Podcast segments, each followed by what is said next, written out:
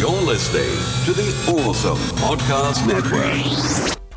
Welcome back to your latest blast of the past with 80s Revisited. Sequelitis continues as we debate and talk about The Karate Kid Part 2, which came out June 20th, 1986, two days before one of the most famous moments in FIFA World Cup history when Argentinian football player Diego Maradona scores one handball goal, which was nicknamed the Hand of God. He then dribbled past the entire English football team to score a second goal, nicknamed the Goal of the Century, which resulted with Argentina winning 2 to 1 against England. Sorry, our good friend Pete in the UK, but I'll make it up to you at the end of the episode, I promise. but let's get right into it right now on 80s Revisited.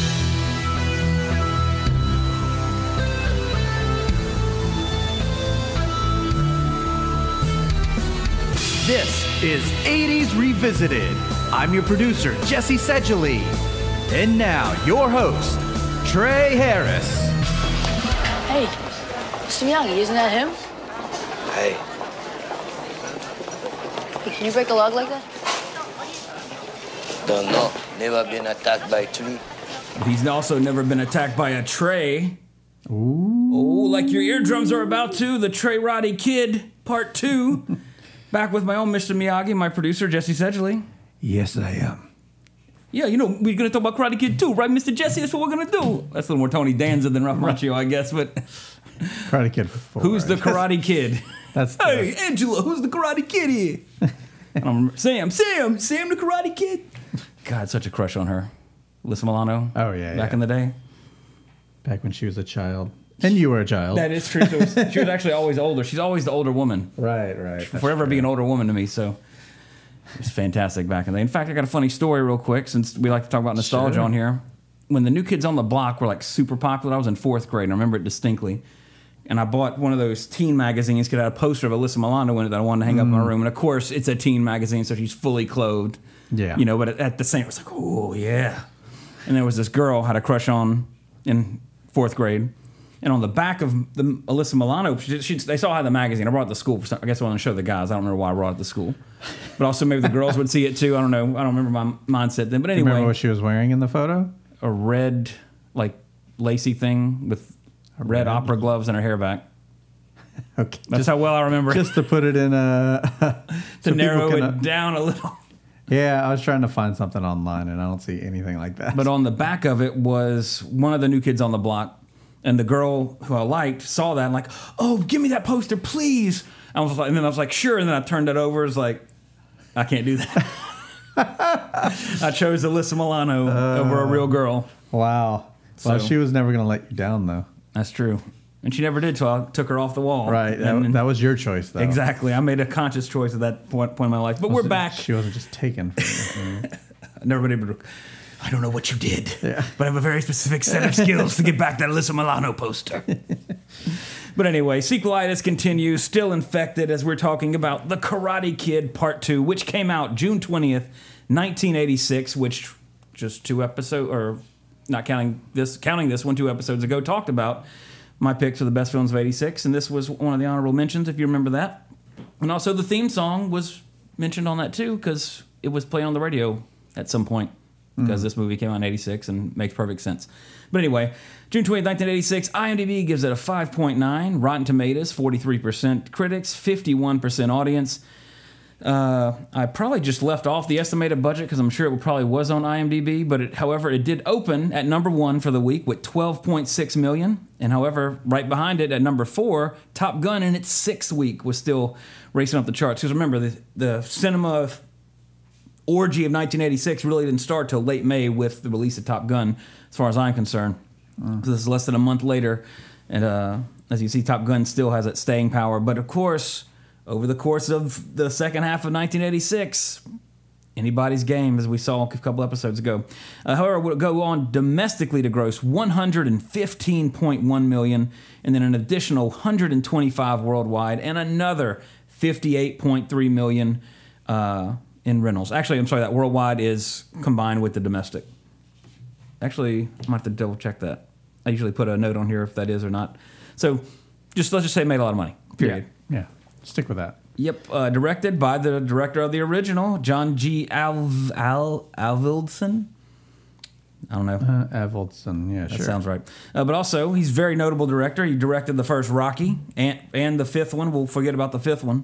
Uh, but also, he would, in addition to Karate Kid 2, he directed the first one and the third one. Bowed out at the next Karate Kid when Hilary Swank came into it. And he also directed Eight Seconds with uh, Luke Perry about uh, I forget the, whatever cowboy just got his ball stepped on by a bull and then stabbed by a by it. He likes to do documentary. Lane movie. Frost? That's it. Yeah. That's it. I only saw that movie once. I just remember he would do the little wave with his little hands, Hmm. like he, like an angel in the outfield or something. Not a fan of that film. However, John G. Avildsen did pass away just this year, actually, uh, actually a couple months ago in June. Hmm. So rest in peace. Uh, has some really great films under his belt there. Uh, written by Robert Mark Kamen. He also did the first four Karate Kid. Uh, yeah, the first four Karate Kids, since there's technically five, I guess you could say, with Jackie Chan. Uh, he would go also write Lethal Weapon three, not two, which will be next week, but also The Fifth Element, Transporter one through four, and Taken.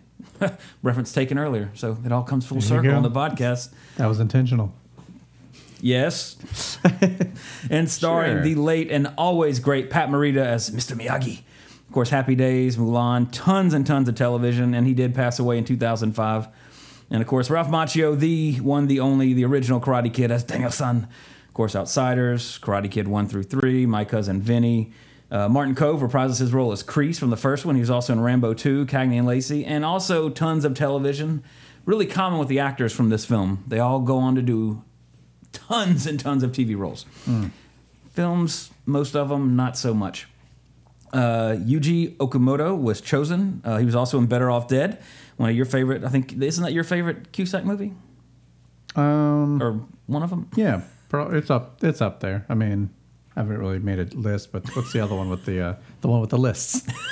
I like that one too. Uh, I don't know. I'm not a. My favorite Cusack movie is probably Con Air. And that's only about half Right. stamps because he's in it with Nicolas Cage. But uh, actually, One Crazy Summer in terms of like his movies. But uh, let's see. He was also in The Truman Show and lots of TV. High Fidelity was the one with lists. Uh, oh yeah, that's right. yeah. Is that Peter fucking Frampton? yeah. Every time we hear, because Autumn loves that movie, so anytime like we're somewhere, in fact, we're in District Donuts. If you're here locally, check them out. Great food. They don't pay me to say that, but I frequent that place a lot. but anyway, we're sitting there, and she's like, "Is this Peter Frampton?" I'm like, "Is this Peter fucking Frampton?" Like, yeah. it's, it's one of our one of those couple jokes, Right. Or super high fidelity fan Right. fandom joke that somebody, "Hey, I get that reference. Thanks, bro." Thanks. Whatever. Not that that has ever happened. Danny uh, Kamekona was Sato. He was also in Honeymoon in Vegas and Robot Robot bleh, Robot Jox, which was sort of like a mech fighting movie in the '90s. I was about to ask if you remember that. I remember seeing the cover and I was like, "Good God, this looks amazing!" and it, the first time I watched it, it, it was pretty cool. And then seeing the trailer on YouTube not too long ago, because for some reason it came up somehow when I was talking to my friend Jason, and I was like, "Good God." But uh, he did. He also passed away uh, in '96. So a lot of the uh, stars of this film have already gone to their respective religions' heavens. Uh, Tamlyn Tomita was Kumiko. She was in The Day After Tomorrow, Four Rooms, Babylon 5, and a lot of television shows. Uh, Nobu Mc- nah, sorry, I'm already getting tongue tied, getting excited. Nobu McCarthy was Yuki. She was in lots of TV, most notably a Batman henchwoman from the 60s. Uh, she passed away in 2002, and she also played Pat Morita's fiance, Momo, in Happy Days. So they were fiancés in the world of Happy Days, and then sort of engaged in this film, in the backstory at least. Uh, and the great William Zabka reprised his role as Johnny, of course, Karate Kid 1, European Vacation, Back to School, and several episodes of How I Met Your Mother. Uh, some cameos in this film. B.D. Wong, he was Boy on Street. Uh, most notably, he's in Jurassic Park and reprised his role in Jurassic World most recently. Uh, and in a very underrated Val Kilmer film before he went a little cuckoo, The Salton Sea and Clarence Gilliard Jr. is GI number two. He was in Top Gun, Die Hard, and but most notably, at least for me, because that's what, instantly what I recognize him from, Walker, Texas Ranger. he was the uh, James Trivette. yeah the uh, assist or the co-deputy or uh, Walker's partner. And uh, I would be remiss not to mention that the music was done by the great Bill Conti, of course, Rocky, Master of the Universe, Dynasty, and most notably, for most people our age at least, American Gladiators, the original. So yeah, Karate Kid Part Two. Uh, this one, as a kid, this one was a big one as a, for me as a kid, simply because this was kind of around the time when the toy line came out for the Karate Kid as well. With the, they all had the chopping action, obviously. So they all had their little like you know Mr. Miyagi with hand chopping action, and he came with a little you know little plastic board that was you gently set up, and then whoosh, they would break them. However, the Karate Kid figures also had an amazing playset that I, mm, excuse me, I always wanted, but I never got. But again, as you always point out, Jesse, not everybody got the GI Joe aircraft carrier, so I guess I was I turned out okay without the Karate Kid Crime Alley playset or whatever it was called. In fact, there's a great commercial. It's probably on YouTube where you just look up Karate Kid toy commercial, and you will see some white nerdy kids doing horrible impressions of Japanese people. We'll play it right now. You must fight to the finish. Hey, remember, Daniel, son, true strength comes from heart. Hey, he's gonna do it. awesome, not awesome for that undertone white racism in that commercial. Yeah. Uh, I guess that we could have played a game of is it racist? Is it? But anyway, so yeah, this one and also this one pretty much recaps the first film in the first five minutes. So as a kid, I watched this one probably as much as the first one, but this one just had so much more in the beginning, and then it gets really boring until the end. Now, as a that's from the kid, pers- my the young Trey perspective, to where like oh, the beginning they kind of sh- it's like a you know a Cliff's Notes version of the first movie. It's great, and then boring, boring, drama, drama, drama, fight scene at the end where Daniel San should have got his ass kicked because Chozen has like got hundred pounds on the the matchstick, but that's not the point of the movie. But anyway, so as a kid, I still like I enjoyed it, but you know it was more so one of those with the VHS. Watch this part, fast forward to the end, watch something else, and usually that's kind of how it went. And then I go play with the Karate Kid figures, then get bored, and then you know Miyagi would come train some Joes on the GI Joe aircraft carrier, even though he's like four feet taller than them. That was the one bad thing, like because uh, not bad thing, but you know, as a kid, you have that lapse of, or you have that, I guess, easier time like just justifying things that you're doing in terms of like you know GI Joes are like what three four inches tall maybe, but then like Ninja Turtle well GI Joes might be a little shorter than that. But, you know they're smaller than most other action figures, way smaller than He Man. Uh, I mean Barbie's a gigantic Amazon compared to a uh, GI Joe. Not that I had Barbies to play with GI Joes, Right. uh, you know, but you know so you couldn't really like cross the stream so to speak for the like in terms of a realism aspect, but I did it all the fucking time. The Ninja Turtles, sometimes the turtle van we parked on the aircraft carrier. Sometimes the Terradrome would come up from the ocean and be on the deck of the aircraft carrier, and only He-Man's vehicles, which were stored underneath, could come out and protect him. All sorts of fun stuff like that. so yeah, but in my house, Miyagi was the one who taught the Ninja Turtles after Skeletor kidnapped Splinter. In my fan fiction action figure days. That's how it went down. Yep, and also it was weird too because if I remember correctly, the Karate Kid figures had like the cloth like real close. So they were almost like dolls. Mm-hmm. So it was just kind of, if I'm rem- again remembering correctly, it was just kind of they were so awkward with the other figures. But yeah, that's what they did. Miyagi's chop would just take care of you know one hit all the bad guys just like in the real world. But anyway, yeah, Karate Kid Two. Uh, The kid is back. is that like the tagline? Yeah. I was more excited to see Mr. Miyagi to be honest. There's four taglines. This time, the combat is real. Mortal Kombat. Or, the story continues. And finally, one more lesson to share the price of honor, the glory of friendship, and the way you must fight when only the winner survives. That was really like heartfelt until the like the, the part in the end about death. yeah. That this is a death match. Yeah. Yeah. Yeah. They just I guess they couldn't decide. Like, oh, I like yours, Bill. Jenny, that's a great one. Hell, I love the dark twist on yours, Tom. But let's just use them all. So- Wow. but yeah, Karate Kid Two. Yeah. uh, watching it as in revisiting it as we do on the podcast, uh, I enjoyed it infinitely more this time than I ever did as a kid because I was interested in the drama of it. And of course, as a kid, I'm watching it. Yeah, I understand this. Oh, Satos hates him because of his honor and how he left him. And it's, but as an adult, it's like, what a dick. Like this is you know, Hates it- him because he's a dick. just totally like he holds this grudge, but then oh, you saved my life, and you know it's typ- typical, I guess, you know, very uh, American in its sense of honor of what honor is for the Japanese, since apparently we think we know that better than them, as evidence in this film at least. But uh, yeah, it's just and the thing that like there was uh, there's the moment here where uh, in this film where uh, the scene I want to call certain attention to, and if you want, if you revisit it, where uh, at spoiler alert, Miyagi's dad dies, which is the reason he goes back to Okinawa, aka Oahu, Hawaii, where they filmed it. But uh, and he's kind of like grieving. It's the day after, and he's just sitting there, and he's just kind of talking with Daniel. But like Daniel's just saying, "Yeah, you know, Mr. Miyagi, you're like a father to me," and like you know, kind of talking, and, and then but just you have um, Miyagi in the foreground, and you know, two shot, uh, both in frame. Miyagi's up front, and everything. But his acting, like fighting back tears, was like I was like, my God, what like that was a fantastic scene. It's like God, like what an underrated actor. I mean, he did get an Oscar nomination for the first Karate Kid, if I remember correctly. But uh, you know, it's it's really shocking to me when I look at when you look at Pat Morita's career. Yeah, he was in a lot of stuff. It was a lot of TV, and he was a stand-up comic to begin with back in the day too. When Redd Foxx spotted him, and then kind of like gave him a role in Sanford and Son. That's that's pretty much what started his career. But uh, also a little thing I found out researching Pat Morita. Uh, much like George Takei's family, he was relocated to a camp during World War II because we had constant. Well, we had camps in America, not concentration camps. We had Happy relocation camps.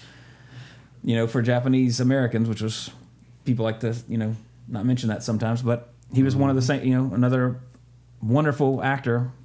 You know, as a kid alive in that time, forced to do that.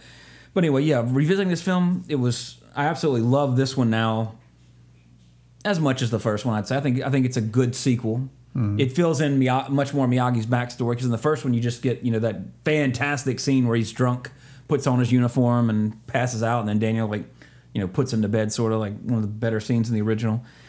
But uh, the my real big complaints with this film is just how pretty much like first of all, let's be honest, Ralph Macchio is like 83 pounds.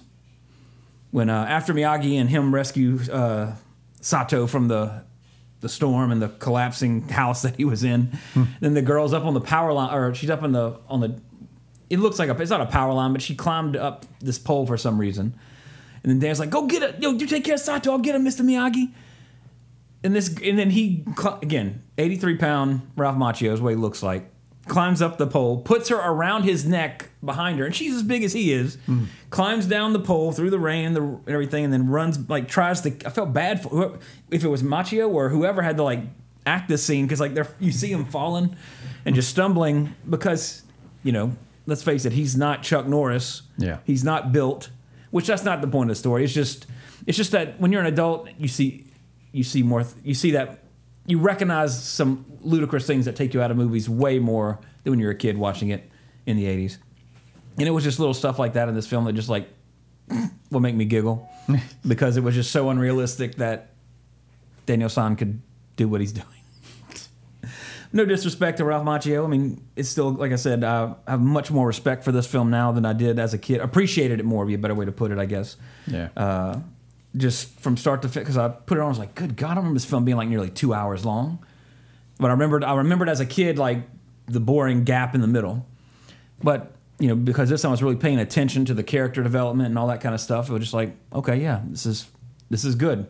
And like a, I like I like it when sequels pick up like literally like the first one ended. And here, you know, right, it's the Story same continues. movie. Exactly. Just like Halloween 1 and 2. Back, like, straight end to end, back to back. No real time jump. Uh, of course, that doesn't work for all sequels, and that's not a criteria for me to think it's a good sequel. But I just like that how it's like, yeah, here's what happened. They walk out of the tournament, and in fact, that's the the number one thing I always remembered from this film is when Kreesh punches the windows, and like both of his hands are just bloody from punching through car windows. Uh, for some reason, I always thought that was at the end of the first one, or, or I'd get him. It would be one of those mental lapses as a kid, like, oh yeah, when then Kreesh like punched through the car window. No, it's the beginning of this film. It's not the end of the first one. Uh, which I had to like, oh yeah, I remember like being a kid being confused about that, but now it's straight because This one has the fly scene, doesn't it? Well, he actually catches the fly. Yeah. In this one, Miyagi Oh, does. okay. In the first one, he's beginner luck. Yeah, that's right. But in this one, I- if I remember correctly, he actually catches one in this one and like smiles. So that's another great moment. He's like, you know, because this series, I, there's definite chemistry between Pat Morita and Ralph Macchio, I think. and chemistry's going to be a big thing on this episode and next episode too. Talking about Lethal Weapon. Uh, got my own opinions about that, which we'll get to next week. But their chemistry together is just really good. It's and the thing that really makes this film so you know, it, it's good, but like I'm not gonna. I don't want to overrate it because it's you know it's not the greatest film ever. Uh, but the it's the little moments in this film that just make it so good and endearing. Like it's and it's all like the personal scenes with Miyagi and uh, Daniel, just their interactions and how he's teaching him in in such eloquent way. I guess is way to put it. Just excuse me through example and just like why don't you fight him, Mr. Miyagi? No, Daniel, karate for defense only and I don't remember all the Miyagi-isms from the movie, of course, but it's just those little those those little moments, and this film's got several of them, and it's just you know, for lack of a better word, it's just sweet. It's just like, ah, they have a good relationship. Uh, in fact, uh, and then as we were watching it, I was on Wikipedia just looking up Pat Morita's uh, biography. Uh, it was really kind of sad because I'm assuming they remained at least in contact until Pat Morita died because Ralph Macchio was at Pat Morita's funeral and he told uh, I don't know if he spoke at it or the situation, but he like told his family that he will always be his sensei. You know, that's that's kind of you know it's it's sweet for like again. I'm, I'm a man, but that's that's sweet. It's really sweet. Not saying I wouldn't cry if I was there. But you know, it's just, and that, that's the heart of this film because it, you know, and again, look who directed it. Same director of Rocky. you Yeah. know, eight seconds, whatever. And of course, he did do Karate Kid three, which I haven't seen that one. I've actually I've only seen Karate Kid three once, and I never like, and I didn't like it at all. So I don't think it was in the eighties though. So well, actually, it might have been. It probably was because this was in eighty six. So maybe way down the road. Yeah. But uh, yeah, never had a fond memory of that. And in fact, and then yeah, saw the third one and the fourth one only one time. Never saw the Jackie Chan one. Not because I, not because it's a remake. Because I love Jackie Chan. I want I, I wouldn't mind seeing it, but I think that's like a two-hour Oh, you plus movie. saw the. Jackie Chan one? Mm-mm. Oh, I've seen it. Because uh, I think I saw like what, two hours. Like I ain't got time for this. And then then when I, you know just forgot about it until Yeah. watching it for this. But are you? I mean, do you have any experience with part two as a kid, or Not so much. Not so much. I was just looking through the photos here, and uh, yeah, the memories weren't coming back to me for these.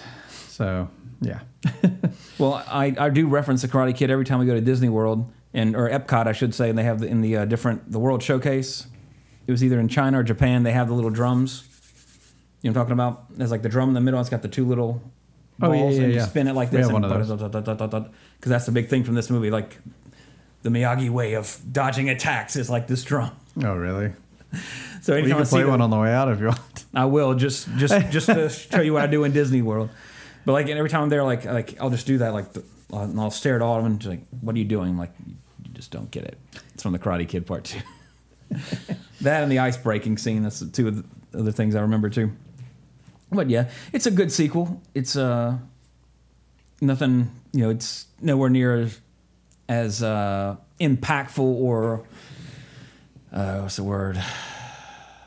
I don't know. Impactful will do for now as the first one. Just influential. Influent. That's it. That's the other I word I was looking for. Influential was the first one because I mean, Karate Kid One is the one that's parodied and the one that you know you're the best around. Yeah. No one goes around singing what Power of Love. Power of Love. Yeah. Oscar nominated song. Yeah. Peter Cetera, I think. Um, yeah, I mean, a sequel. It's really hard for them to influence like Yeah. Back to the Future did. Everybody talks about hoverboards, Mm-hmm. but beyond that, no. It's always sleeping with your mom. Calvin Klein, I saw it on your underwear. My name is Ex Officio today. It's just a one word name now. Uh, but yeah, I mean that's right. But one the one thing this one does though is what Ghostbusters two to me did half right was this still felt felt like the same world. I'm still watching these same characters, and it felt like an organic sequel. There wasn't no you might have won this tournament, Daniel, but you'll never win the one next year. Just blatant excuse to have some sort of to do the same movie again yeah. uh, which this one, you know, is uh, in a nutshell. His Miyagi gets a telegram that his father's sick, so he goes to Okinawa, takes Daniel with him, and then it's just you know this old feud, this old, and literally Mortal Kombat is what it is because Sato wants to fight him to the death for disgracing his honor. I just kept waiting for like, dum, dum, dum, dum, dum, you know, just the techno to kick in. in fact, there's bound to be a video on YouTube where somebody does that. But uh, you know, it's it's a worthy sequel, I think, and it's uh, although we uh, last week we kind of saving that for later, but uh, it's, it's not better than the original, but I would highly highly say it is a worthy sequel, and I would watch it. You know, I, I would do a, a double feature of both of them if I was in a Karate Kid kind of mood. But uh, anyway, some of the trivia. As I kind of hinted out before, although it was set in Okinawa, Japan, it was actually shot in Oahu, Hawaii. Uh, the island was chosen because of its similar climate to Japan, its large Okinawan population, and the convenience of shooting on U.S. soil. Uh, here's a fun fact: we live in Baton Rouge, Louisiana, and Hawaii has the same weather we have. Hmm. Just they have the ocean and the tropicalness, but we're more inland. Right. But the humidity's still there. Yeah, all the that. humi- all that kind of stuff. That's exactly how it is. It rains a lot. So come on down to Louisiana It's just like Hawaii without the water, without the without the ocean. mountains. Yeah, yeah, our- yeah, that's true. So unfortunately, but uh, yeah, Same prin- amount of hurricanes. yeah, that's true. But uh, let's see. Uh, it would took nor- uh, principal photography took place in the northeastern area of Okinawa. I'm sorry, Oahu, known as the Windward Side. The local countryside in modern day Okinawa had been drastically changed due to the presence of military bases. So other locations in both Japan and Hawaii were scouted as alternative filming locations. But they selected a property in Oahu that was privately owned by a retired local physician who agreed to allow a portion of the land to be used in the film. Uh, so they pretty much built the entire village uh, on this gentleman's property with uh, and more than three acres of planted crops, and used 50 Okinawa-born Hawaiian residents uh, as extras in the film. So if I lended, lended my land and they like cultivated it with three acres of crops, cool. Cool. I'm gonna have corn, tomatoes, and soybeans every night for the next month. Till they die on their own. Uh, yeah, exactly. I can't water this shit. I can't take. I can't tend these crops. I'm not. I'm not a farmer. But it would be cool to have the set from Kawat, uh, Kawati, Karate Kid Karate Two Kid. on the on your property. I'd say it'd be worth it. Uh, it should be noted too that they started working on this sequel ten days after the release of the original. Hmm. So now, when they say that, that means you know they didn't like. All right, we're cameras are rolling. No, Right. no, no. They started The working on the script and yeah, because the original came out in '84. This one came out in '86. Hmm. Still, you know, a fast turnaround regardless, but uh, nevertheless, uh, that was pretty much because the first one was such a hit. But this one, part two, actually earned more at the box office than the original. Hmm. So it was definitely a more profitable sequel. Uh, will you check when part three came out if you have IMDb up? Sure. also there were actually and this is like as a kid too this is this is some of the reason I wa- I was confused about the first karate what took place in the first one and then in the second one uh, in the opening scenes such as daniel in the shower and the confrontation in the parking lot with Kreese were in the script for the first karate kid but contrary to urban legend were never filmed they were shot specifically for part two Part three came out in 1989. Gotcha. So about three years. So let's see where two years. Yeah, even though this one was even more successful, they still waited three years before doing another cash in with the third one. Yeah, the third one was June 1989. Uh, the main character, Ralph Macchio, won a Razzie. See, that. I remember in that one because he's so much older. Yeah. You know, like that big puberty switch just happens. So he's kind of Yeah. playing the same character, but he's a little too old now. I It only grossed uh, 39 million. and I remember it being bad enough to where I could see that. but again, I only saw it once. Yeah, got a 5.0 on IMDb. Well, this one I got a 5.9, so not a big difference, unfortunately. Uh, in Magnum PI, the eighth part of The Village in 1982, uh, Denny Kamekona, the actor who plays Miyagi's nemesis Sato, also played a character named Sato, who was a friend of Higgins, who recently passed away, the actor from World War II.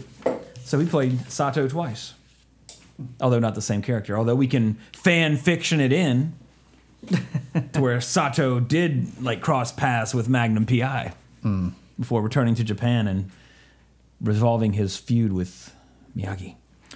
Uh, Elizabeth Shue was not in the sequel because she resumed her studies at Harvard shortly after filming the first movie.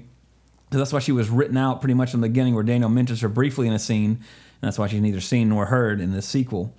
Uh, the film's signature tune was Peter's. Uh, how do you pronounce his last name? Peter Cetera? Cetera. Okay, I was about to say Cetera. Oh. Cetera, gotcha. Glory of Love, which was number one hit, in the, which was a number one hit in the U.S. and received an Academy Award nomination for Best Song, which we talked about a couple episodes ago. And yeah, like hearing it, and when the credits hit, I was like, oh, okay, yeah, yeah, I've definitely heard it. and it sucks. Not a fan of uh. that tune, and it's just very odd. You know, the last film you have "You're the Best Around." Everybody knows it, still played today. And this one, you had this song. It just seems really kind of out of place. The glory of love. That's what it was, not power of love. Oh, did I say power? Yeah. Whoops. Because that's Power of Love is Power uh, Huey Lewis and the News from Back to the Future. Yeah. So people can hear this playing from my laptop. Yeah, I'm just not a fan of it. However, it should be noted that Bill Conti chose to score this movie instead of Rocky IV, which came out uh, in '85, and coincidentally. Peter Cetera originally wrote "Glory of Love" for Rocky Five, Four, but Sylvester Stallone rejected it in favor of "Hearts on Fire," which is a good choice because I like mm-hmm. "Hearts on Fire" a lot better than "Glory of Love," mm. and it fits better because it plays during the montage scene.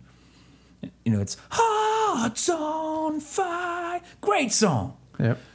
worthy of like you know a sports montage. This mm. one, Glory of Love, just no, doesn't fit. So it's odd, but I'm I'm thankful that they put it at the end, end of this movie and not in the montage of Rocky Four, because that would really suck. Uh, during the fight between Chozen and Miyagi, uh, when Chozen has the spear, Chozen actually strikes Miyagi on the back with a spear, and that is the only time in the entire movie series where someone actually lands a hit on Miyagi. So Chozen, you know, Wow. You know, you kind of disgrace yourself, your honor at the end, but hey, you are the only one ever to get a hit in on Miyagi. That's saying something.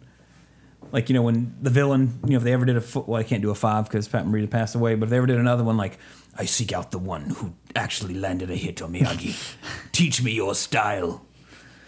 There you go. There's your there's your plot There line for the one, the never to be developed fifth Karate Kid movie, or six, I guess. But anyway, rushing to the phone, calling their. I just heard the greatest thing. You gotta listen to him. we gotta strike quick before he says copyright 80s revisited in 2007. Oh shit, he just did. Damn it, we missed it again, boss. anyway, uh, in 1987, The Karate Kid for the NES came out, which I remember playing this game. Where uh, stages two through four of the game are based on the Karate Kid Part Two, as well as two bonus games where the gamer must try to get Daniel to break up up to six ice blocks, and the drum technique exercise shown in the movie, where the gamer tries to dodge the swinging axe as many times as they can. The thing I remember most about that game is the little mini game we had to try to catch the flies. Ah, yes, I hear it now. but uh, I rented that game a lot. Wow. So, but had the mini games. But actually, the thing is, I rented it thinking that it was going to be like Karate Fighter, mm-hmm. and it was not. No. This looks awful. It, eh, I'm sure it is now. Well, he's doing the same move every time, and that's how he's winning. well, that's what he does in the movie. That's true. Just do the uh, crane kick and then the. Yeah, that's uh, what he's doing. He's just doing crane kick over and over again. Yeah, most hey, it's OP, bro.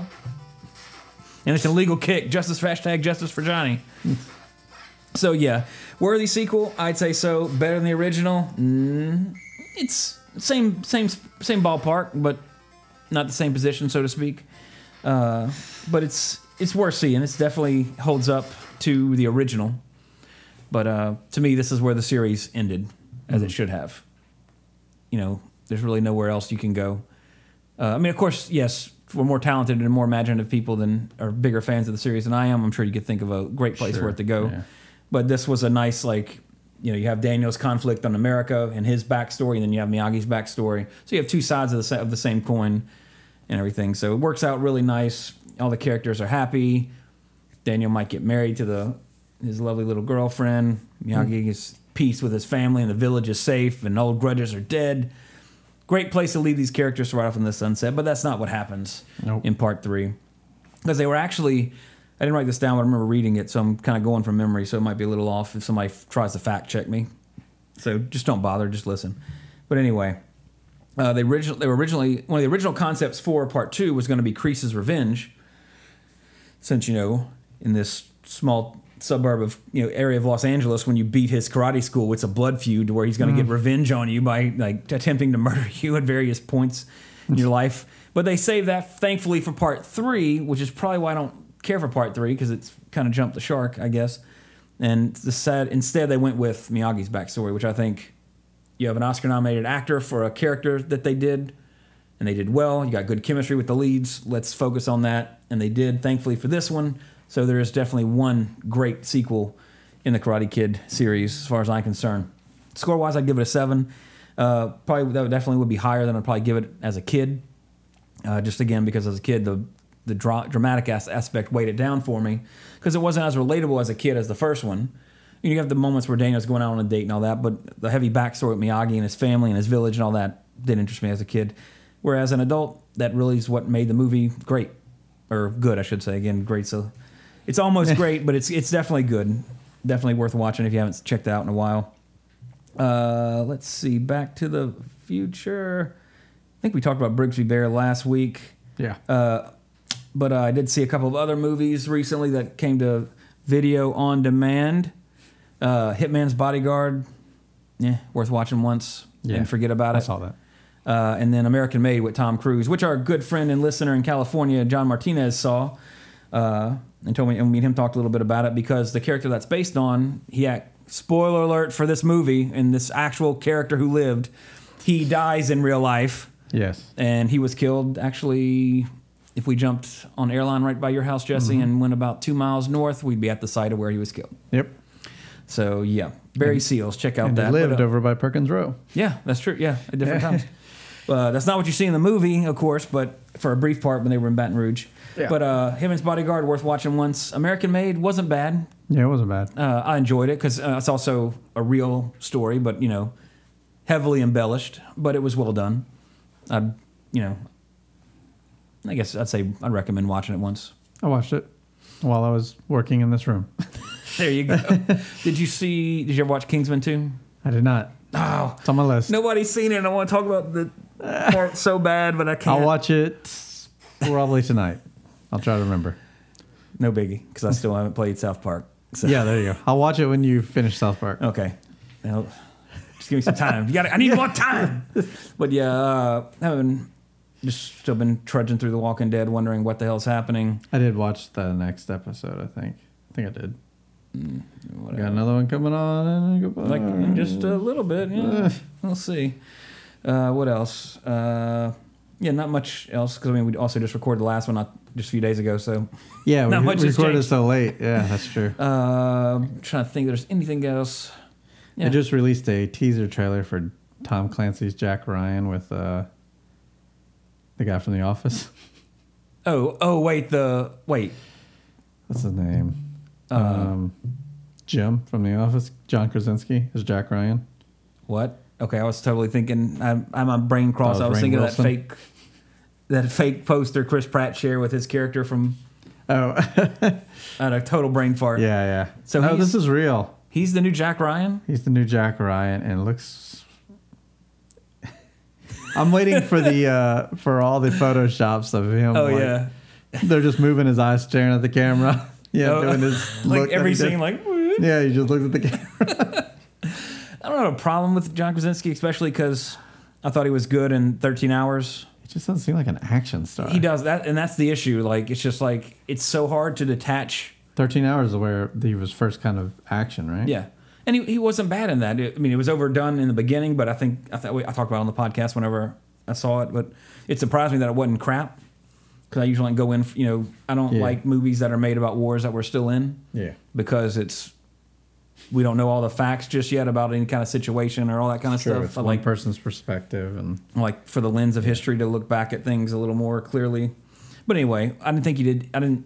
I was like, okay, I can see him in like roles like this, but like not Captain America like he auditioned for. Jack, I mean, he needs to be like a team member of a group, not like the guy. yeah, Uh, I think that works out for him because it's just I, when you look at him, I can't help but it's Jim, just like you know, yeah, exactly. and like you expect him to just look over that and like make him. the face. sucks if you were in that position, but He's not a bad what? actor at all. It's just that's just it's like same thing with Duchovny, I think, or Shatner. It just happens. Sometimes you make an iconic character, although, you know, Captain Kirk's a little more iconic than Jim from The Office. But Right. uh, although that new movie that he's in with his wife, where know if you've seen the trailer, but apparently you can't make any sound. You can't make any sound. It's him and Emily Emily Blunt, and like apparently there's A there's quiet place. That's it. There's just like some creatures, and if you make noise, that's how they hunt. So you have to be like quiet at all times. Like they only walk on paths with sand, and regardless, it looks so the interesting. whole movie is quiet. We'll see how long. Of course, it's not going to last. No, You no. know, that's the thing. Otherwise, there wouldn't be a movie. It'd be get boring really quick and just. Shh, shh, can't hear anything. But uh, Let's do a quiet podcast. if we speak, though, you'll hear us. no, we have to get those ASMR mics. We do ASMR like over here. oh yeah. Weird. Anyway, uh, yeah, that kind of does it for me for Back to the Future because we just talked a couple days ago. Anyway, Yeah. but uh, some housekeeping stuff. Uh, ben with the Asia Mania podcast uh, gave us a lot of love on his last on the last episode of the Asia Mania podcast. Little little love, a little a little venom, and I use that in a in a total com- comedic sense, but. But how he like sends emails all the time, and he does, and I appreciate it, Ben. I'm just not a typer; I'm a talker. Right. I just much rather just call you up and say, "Hey Ben, what's up? Let's talk on the podcast about stuff and all that." But yeah, I will. I you know, I, that's just me. I'm just not. I'm not an email person. We talked about this a few episodes ago about how we have so many downloads but so few emails because Right. some people just don't, which is fine. Could be the 80s crowd. Yeah, I don't know how to operate this Yeah. email. I'm waiting for their mailing address so I can finally send them a letter. But yeah, uh, you know, appreciate the shout out, Ben. And you know, I just I'm just not an emailer, man. Just, uh, but I, I will do something for you. I'm gonna do something. In fact, I'm gonna do something for you and for another friend who's not in America. Reading the uh, an email, which I promised mentioned last episode I was gonna read from a friend Pete in the UK. He says, Trey and Jesse, it's nearly 2018 and you're yet to review the mighty Flash Gordon from 1980. What's going on, gents? Some great episodes recently, but you know, Gordon's alive. Pete, somewhere in the UK. And Pete and Ben, I want to make both of you extremely happy right now because after I get over this bout of sequelitis and we have a very special 200th slash 200th and one episode, it's going to be request month again. So we're going to get Flash Gordon taken care of. For you, Pete, we're going to get Hard Ticket to Hawaii taken care of for, uh, for you, Ben, because Trey keeps his promises. And again, it might take a long, long time, but I will make good on what I say. my word is my bond, to quote a movie, a Christmas movie at that, if you can, if you know where that's from. But yeah, so that's gonna, that's what's going to be coming up after the next two episodes. Next week, though, Lethal Weapon 2, worthy sequel, better than the original. We'll find out. Uh, I think that's it. Uh, other shoutouts, of course, Now versus Nostalgia, John and James, and again, our friends, our friend Ben at the Asia Mania podcast. Uh, show him some love down there because he's already in tomorrow and knows what's about to happen because he's in the future. And also email 80srevisited at gmail.com, on Twitter at 80srevisited. If, again, I, didn't- I haven't checked Twitter since the uh, last time we recorded three days ago, so I'm just going to bring it up real quick just to see if there's anything. Well, it didn't update, but it did show me uh, Ben's thing where he showed us a lot of love and tweeted about it. And uh oh, two. Oh, okay. Ben says, "I'll watch Ghostbusters 2 10 times out of ten over the first. Whoo! Strong words, brother. Strong words. Oh, Age visited. Start tweeting, mate. It also looks like Matt Hardy has broken. I did see that video, and once that's confirmed, I will start watching wrestling again. Matt Hardy's going to his TNA character. Oh. Delete, delete, delete. Broken Matt Hardy. I never saw that. I mean, you, that episode, or you seen like his gimmick though? Yeah, yeah. Oh, okay. Yeah, but I mean, I've been watching it. I didn't see anything. There was a uh, he was in a match with uh, Bray Wyatt, and then like in the end, he's in the corner. He just go, he starts delete, delete, Oh. delete. So well, he's still he's always done the thing. but he was actually saying like delete, Oh, like okay. doing like the the character it looked like. So I'm hoping that happens. But Ben, really, Ghostbusters 2, 10 out of ten over the first one. Hey, it's your life, buddy. but anyway, I have nothing to say to that, except you know Australians full of criminals Oh, or whatever. full of Vigo the Carpathians. Hey, it's Vigo the Australian here. Eh? Gonna find me a baby and put another shrimp on the bobby. Maybe there's just tubes of ooze underneath Australia. Oh, under you know, yeah, exactly. That's that's why that's the whole Giving thing. you evil thoughts, Ben. Stop that. I'm gonna go spray some goo in the Statue of Liberty, play some Jackie Wilson, and then Walk across the Pacific Ocean. it's like the scene in Ghostbusters 2 where they're walking, like, you know, it's, way it's literally just deep enough for them to survive. And then, like, let's go, Jesse. The Statue of Liberty has disappeared. the Pacific Ocean was this deep. That's Jesus. yeah. I thought it, And all the uh, chaos we make crossing the United States. yeah, but you know we would never have enough good vibes in this country Right. today to even get it to move. it's true. One well, bit. you just have to play the song. Yeah, that's right. Oh yeah, that's right. They did have to make good vibes. Like everybody had to feel. But the good. more vibes they had, the I guess the more the stronger. yeah, like the Hulk. it's really so stupid. it's a statue. That's your 10 it doesn't have 10. any hinges. It's just how is it doing these things? I don't It can't walk. But it's you know it works for the Ghostbusters, barely for me. But anyway, next week everybody, Lethal Weapon two. I think that's it for us this week. Unless Jesse, is there anything I forgot or? No, there isn't. Excellent. In that case, until next time, I remain Trey Harris. Jesse Sedgley. Cowabunga!